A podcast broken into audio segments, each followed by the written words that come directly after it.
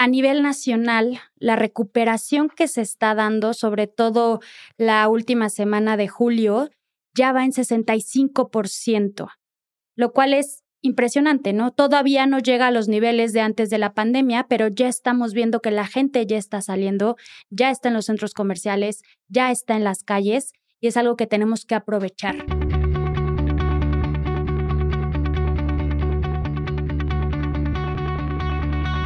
Amazing Retail es el espacio creado por Getin, la plataforma número uno en México especializada en medir la afluencia en tiendas físicas para la industria del retail. Si quieres medir y crecer tu negocio, entra a getin punto m x y contáctanos. Recuerda que la información es poder.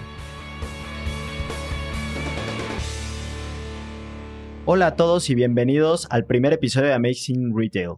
Un espacio donde podrás conocer estadísticas, indicadores y la información necesaria para entender la industria y tomar las decisiones adecuadas para potenciar tu marca y tus tiendas en el momento correcto y con estrategias inteligentes.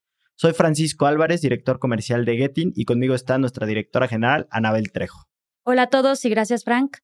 Hoy les platicaremos por qué decidimos empezar un podcast que hablará sobre la industria del retail. Hablaremos sobre el impacto que está teniendo la pandemia para las marcas y algunos consejos que deberán considerar para los siguientes meses. Perfecto. Si quieren, para empezar, nos presentamos. ¿Anabel? Claro, les platico un poco. Yo estudié actuaría.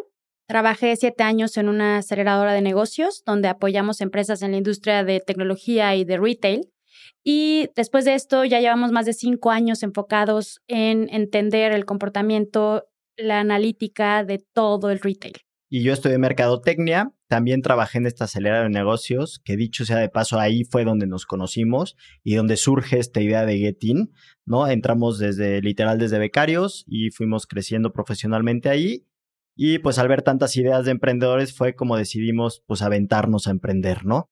Me encantan las marcas y creo que fue un muy buen complemento el tema de el gusto de Anabel por los centros comerciales, mi gusto por las marcas, el tema de numérico, etcétera.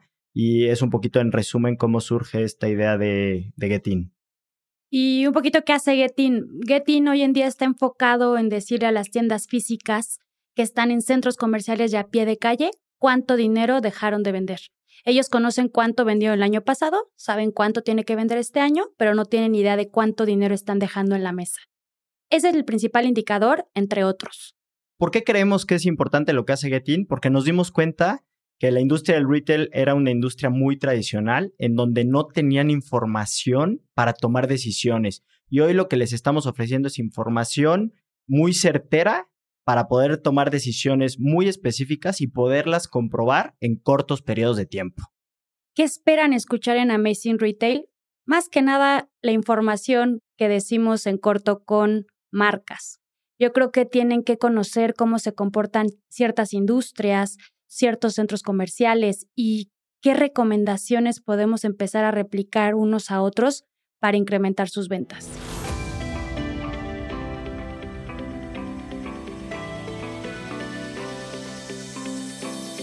Bueno, ahora nos gustaría también eh, platicarles qué es lo que está sucediendo. O sea, con todo este tema del COVID, ¿qué está pasando en la industria, no? Creo que vale mucho la pena que, que toda nuestra audiencia entienda que sí, que la gravedad de la pandemia a nivel mundial está pegando a todas las industrias, pero específicamente, ¿qué está pasando con la industria del retail? Pues básicamente todo empieza a finales de marzo, ¿no? Donde se da el anuncio de que se, empieza a ce- se empiezan a cerrar los centros comerciales y las tiendas, donde la gran mayoría de nuestros clientes tienen que cerrar por una obligación, donde se cierran centros comerciales. ¿Qué quiere decir esto? Que te deja sin vender. La única alternativa que tienes es el e-commerce. Y digo, me voy muy rápido, son dos meses prácticamente perdidos, que es abril y mayo, porque se empieza a reabrir paulatinamente en junio, ¿no? Y de hecho la Ciudad de México hasta julio, hasta el ocho de julio es cuando se empieza a abrir con un sinnúmero de restricciones y también muchísimas reglas, ¿no? Una de ellas, por ejemplo, el aforo, el aforo queda condicionado, ¿no? Por tienda, etcétera. Entonces, si quieres tú cuéntanos cómo sí. empezaron a, a reabrir estas tiendas.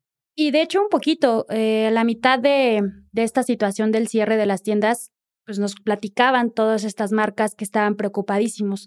Ellos estaban visualizando que cuando volvieran a abrir no iba a haber gente en las tiendas, no iba a haber gente en el centro comercial y que mucho menos la gente iba a comprar. Y Habiendo dicho esto, lo que empezamos a notar en otros países, en Europa, en Asia, era totalmente lo opuesto. O sea, la gente salió como loca a las tiendas, a los centros comerciales, el primer día que se les permitió. Eso a nosotros nos dio un panorama en términos de no creo que la situación sea tan mala como la están visualizando en México.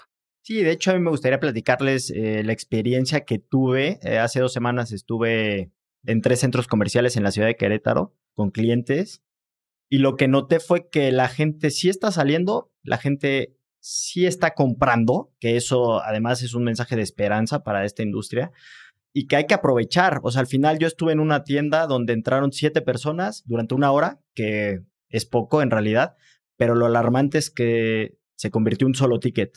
Entonces, como yo lo estoy viendo, es que la gente hoy sí está saliendo y hay que aprovechar a esa gente que sí sale al centro comercial. Sí, platicando un poquito de datos ya en específico en México, a nivel nacional, la recuperación que se está dando, sobre todo la última semana de julio, ya va en sesenta y cinco por ciento, lo cual es impresionante, ¿no? Todavía no llega a los niveles de antes de la pandemia, pero ya estamos viendo que la gente ya está saliendo, ya está en los centros comerciales, ya está en las calles y es algo que tenemos que aprovechar. Por otro lado, sí me gustaría platicarles que hay industrias que se han recuperado muy rápido o han sabido aprovechar esta situación durante la pandemia.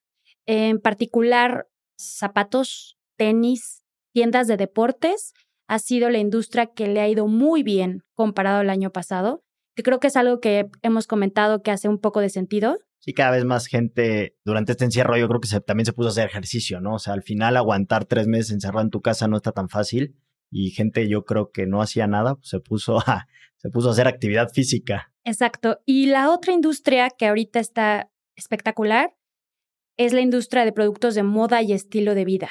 Miniso, Mumuso, Yoyoso, todas estas que conocemos, les está yendo espectacular. En otros datos, el estado que ha levantado muchísimo en términos de afluencia, de ventas, de tickets, ha sido el estado de Morelos. Impresionante. Que también hace un poco de sentido porque la gente al empezar a salir un poco, pues se podía mover más cercano a Cuernavaca. Y esas plazas empezaron a levantar en afluencia y en conversión de compra. La gente iba con un interés de comprar. También yo creo ahí, creo que también el tema del por qué la gente está yendo a los centros comerciales es porque por salud mental, al final de cuentas, ¿no? O sea, es, es un tema de salir, despejarte y que también, pues llevan, digo, llevan ya mucho tiempo sin comprar. O sea, al final de cuentas, este, pasando un poquito a qué, en dónde están parados los, los retailers en este momento, hay por ahí un dato que, que leímos, ¿te acuerdas? Que, que el tema del e-commerce creció lo equivalente a casi diez años, ¿no? Lo que hubiera crecido en en diez años si hubiera venido con la misma inercia. Entonces, se adelantó diez años prácticamente el e-commerce aquí en México. Entonces, creo que esto es ¿por qué? Porque la gente tenía mucho tiempo en su casa, era la única forma donde podía comprar y porque fue también un salvavidas para muchas marcas que pues no tenían otra forma más que apostarle a eso, ¿no? Lo tuvieran o lo tuvieran que construir en ese momento como un poco de urgencia. Y adicional a esto, yo sí es importante que, que la gente, a pesar de eso y del e-commerce, la gente sí está yendo al centro comercial, la gente está en las tiendas, la gente está dispuesta a comprar. Entonces, aquí lo que hay que hacer es que cada marca cuide a su staff y también cuide a sus clientes. Y yo creo que ahí es bien necesario usar las medidas que se están recomendando por el gobierno, básicamente, y que la gente se cuide. O sea, no hay que tener miedo de, de empezar a salir, de empezar a ir, de visitar. Siempre con las medidas necesarias. Sí, sin duda. O sea, el, también el tema, hay que entender que no va a desaparecer el, la industria de tiendas físicas. O sea, eso no va a pasar. O sea, está, está lejos de que suceda aquí en México.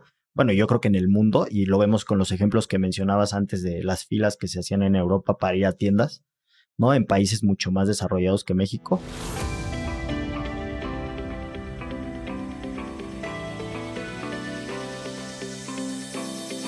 Entonces, digo, no sé si para ir cerrando el tema te, te gustaría dar dos, dos recomendaciones, ¿no? De, de este tema que estamos viviendo actualmente. Sí, yo creo que la primera recomendación es las tiendas tienen que aprovechar la afluencia que está en el piso de venta. Y para eso tienen que poner a sus mejores vendedores los mejores productos y no dejar a ir a un cliente sin que te compre. Y la segunda recomendación yo sí les recomiendo que cuiden el nivel de saturación de cada una de sus tiendas y lo pueden hacer a través de herramientas como la de Getin, la cual te puede decir en tiempo real cuánta gente está en ese momento en la tienda. Yo creo que eso le va a dar seguridad también a los clientes cuando visiten algún centro comercial o alguna tienda. De acuerdo, cien por ciento. Creo que ahorita parte de lo que yo recomendaría también sería cuidar al cliente, ¿no? Al final es lo más importante, ¿no? Es quien te va a comprar. Entonces, si lo cuidas, pues él, él, él puede también retribuirte de alguna manera comprándote. Y dos, mi segunda recomendación sería mide todo. Hoy más que nunca tienes que medir. ¿Por qué? Porque si no, no sabes dónde estás parado. O sea, al final el que no mide hoy no tiene ni idea qué es lo que tiene que hacer, qué tiene que cambiar y qué tiene que seguir haciendo, ¿no? Entonces, esas serían mis recomendaciones y, y, y pues me gustaría dejar este mensaje de aprovechen esta situación que estamos viviendo también para capacitar. O sea, al final, los, si los vendedores no están lo suficientemente capacitados, les va a costar mucho vender. Pues, Anabel, nos despedimos por hoy y muchas gracias a todos por escucharnos. Gracias a ti, Frank. Gracias a todos. Gracias por escuchar Amazing Retail. Si les gustó el contenido de nuestro podcast, síganos en Spotify o en su plataforma favorita todos los martes. Es muy importante que nos sigan para que se enteren cuando sale un nuevo episodio. Amazing Retail también está disponible en getin punto eme equis, donde compartiremos notas y recursos relevantes del episodio. Y si esta información es valiosa para ustedes o por alguno de sus conocidos, compartan este podcast para que se enteren cómo pueden incrementar las ventas en tiendas físicas durante la pandemia. Recuerden seguirnos en redes sociales arroba getin guión bajo eme equis, donde estaremos posteando información relevante.